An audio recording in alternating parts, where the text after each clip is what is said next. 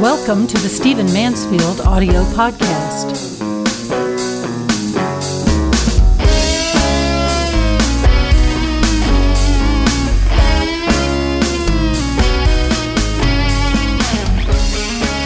I want to talk to you about U.S. involvement in Syria. I want to talk to you about the morality of our foreign policy. I want to talk to you about our attitudes towards ISIS.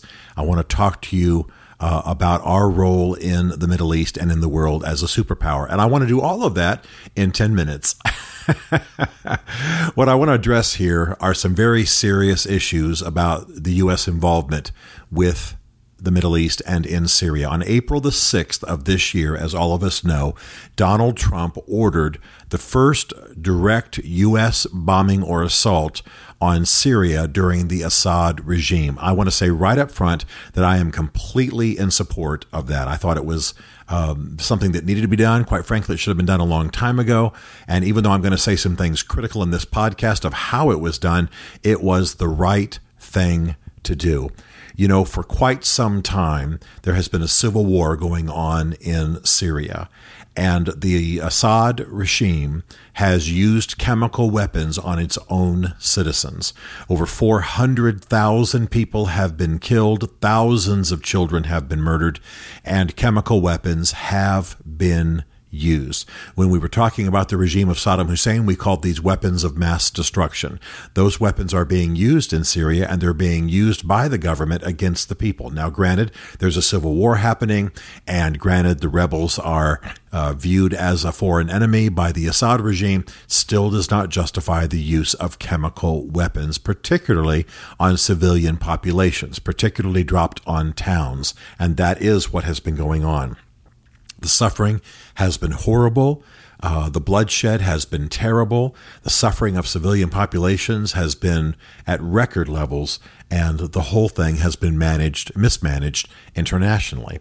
I'm grateful that Donald Trump finally gave the order, especially since, and I'm not one who just beats on Obama and blames him for everything, but the Obama administration horribly mishandled the whole issue of Syria. Chemical weapons had been used year, years before in the Syrian civil war. Mr. Obama was sensitive to it. He actually said that he, he actually threatened uh, his quote unquote red line, very famous phrase, his red line, that if that a red line was about to be crossed, and if it continued to be crossed, he was warning Mr. Assad that he would uh, uh, involve the U.S. militarily in the civil war.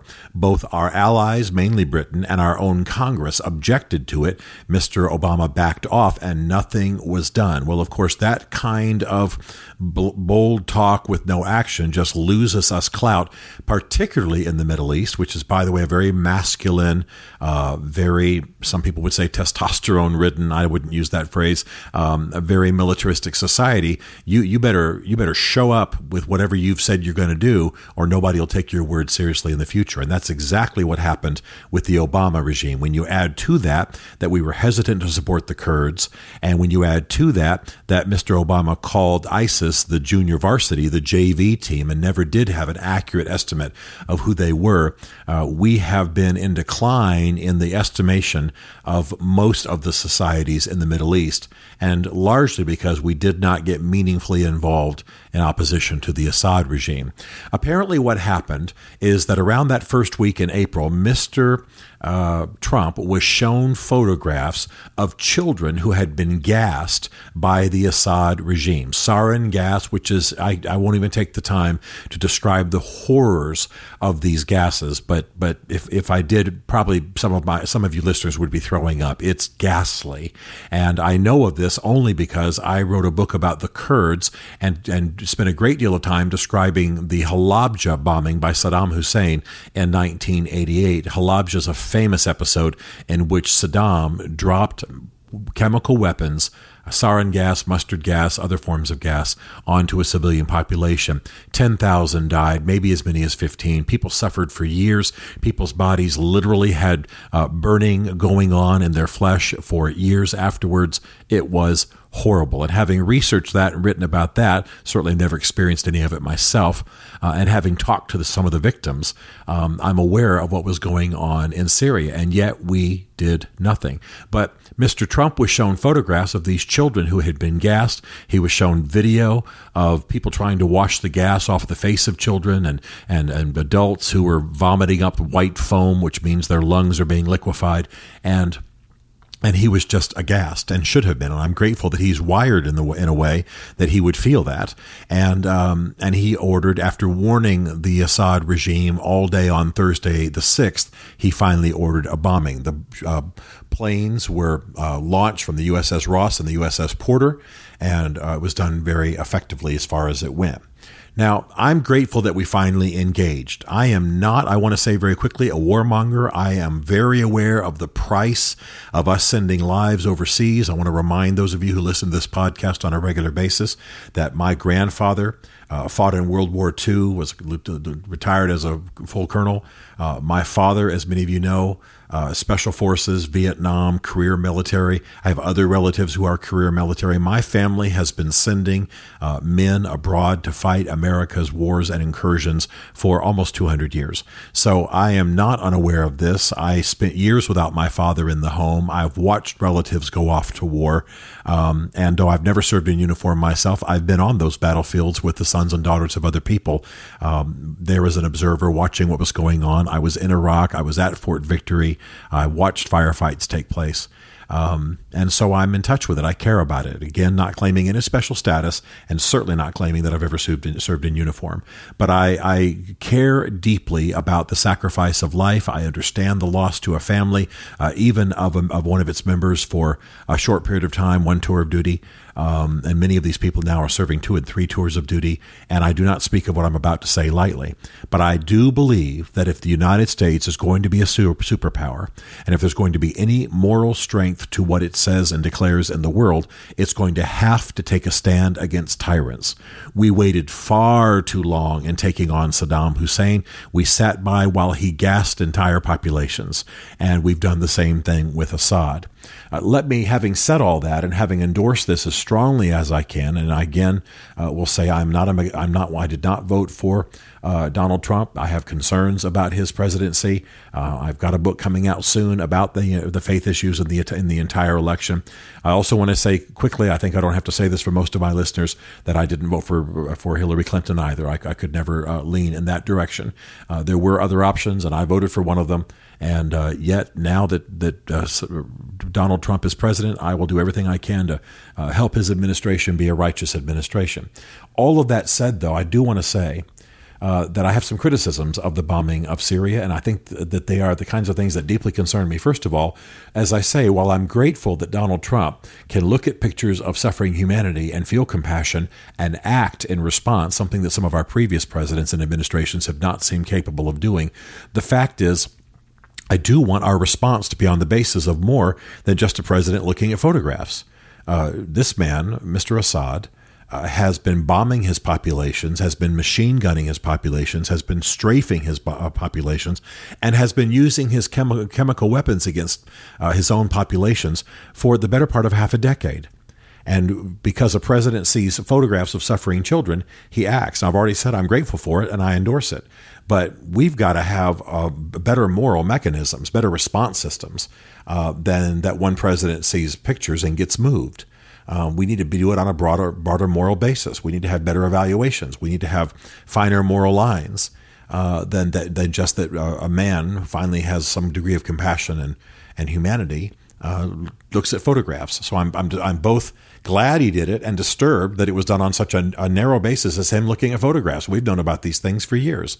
Uh, number two, uh, it is a, a part of the evidence of the inexperience of the Trump administration that we did not warn our allies. We did not talk to them. We did not bring them in.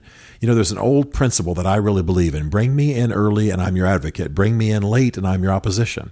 Now, it turns out that most of our allies really endorsed what Trump did. Frankly, most of them have been waiting for the United States to get busy on in Syria for a long time. But we did not do, we did not speak through diplomatic channels. And given that this thing has been going on for years, and we could have done it three days after uh, Saddam's ga- Saddam, I'm sorry, uh, Assad's gassings, um, it, it, we really would have been better for us to go through channels. Part of the issue, believe it or not, this is a factor in some cases, is that uh, these things happened, uh, these bombings happened on the 6th, and we were heading into a weekend, and you lose the news cycle to explain, and that may have been a factor. But we definitely did not warn our allies. But there's another issue, too, and I think you may have heard of this in the press, and that is that we did not do significant damage. The air bases that our planes struck were back up and operating the very next day if if you're going to strike a king, kill him. If you're going to engage in an airstrike to stop the use of weapons of mass destruction, blow up the entire thing. Blow up the entire airbase. Don't just pockmark their runways and take out a few old planes. Make it inoperable we knew where that gas came from. We knew how those planes were loaded. We should have decimated the airports that they came from, decimated the command headquarters, and then said, You make another move, we'll take you on again. This sounds like I'm engaging in what Churchill called jaw jaw war war, uh, and I'm not a warmonger at all. But if you're going to strike, strike hard, strike decisively, knock them out. The fact is that uh, Assad's planes were strafing civilian populations the next day and from the very air bases that we struck. Don't strike the king easily, but if you do, kill him. Don't strike a nation casually, but if you do, for a moral reason, make the immorality impossible the next day. We didn't do that. And then I'm going to say, because we didn't do it, we should have repeated what we did. We should have gone back immediately. We didn't do that either. Now, I am deeply moved by the suffering in Syria. Uh, you know that I'm close to the Kurdish cause, care deeply about them, and grieved by the suffering going on. It's time for regime change in Syria. It's time for Saddam to, I'm sorry, Assad. I have Saddam on my mind, obviously. I have, it's time for Assad to step down and be forced to step down. It's time for Russia to prove itself an American ally and to shut this man down. It's time for the Assad regime to come to an end. Um, Hafez al Assad, Bashar's father, uh, was a was a man who did horrible evils against his own population. He once killed everybody in a town and then turned the town into a parking lot. Um, now his son uh, is a, is exceeding his father in evil, and uh, it's time for change to happen. This, of course, should be part of the rise of an independent Kurdistan, and I'm hoping that that comes in a very short period of time. Mr. Trump has done the right thing. It may have been done badly and clumsily, but he has done the right thing. If the United States is going to be a superpower, if we're going to have the weapons that we do, if we're going to make a more take a moral stand on the issues of the world, we have to back it up. And we cannot sit quietly by while some, while some tin pot dictator uh, gasses his own population. We have no moral authority on the other side of such an episode if we do not act. Mr. Trump acted. He did so rather hesitantly, but there's time for us to do this thing right. I am not suggesting we put boots on the ground in Syria. I am not suggesting that we alone take down Mr. Assad, but it's time for him to go. We should build coalitions. We should pull Russia in. We should get this guy removed. We should support the rise of an independent Kurdistan because many of the rebels, by the way, in Syria are Kurdish. And uh, we should be a moral force in Stephen Mansfield is a New York Times bestselling author, a popular speaker, and a frequent faith and culture commentator on Fox and CNN. His groundbreaking books on faith and society include The Faith of George W. Bush, The Search for God and Guinness, Mansfield's Book of Manly Men, and The Miracle of the Kurds. His new book is Ask the Question Why We Must Demand Religious Clarity from Our Presidential Candidates, available on Amazon. Learn more about Stephen at StephenMansfield.tv. The Stephen Mansfield podcast is directed by Isaac Darnold, who also wrote, produced, and performed the podcast theme song. This is a Chartwell Literary Group production.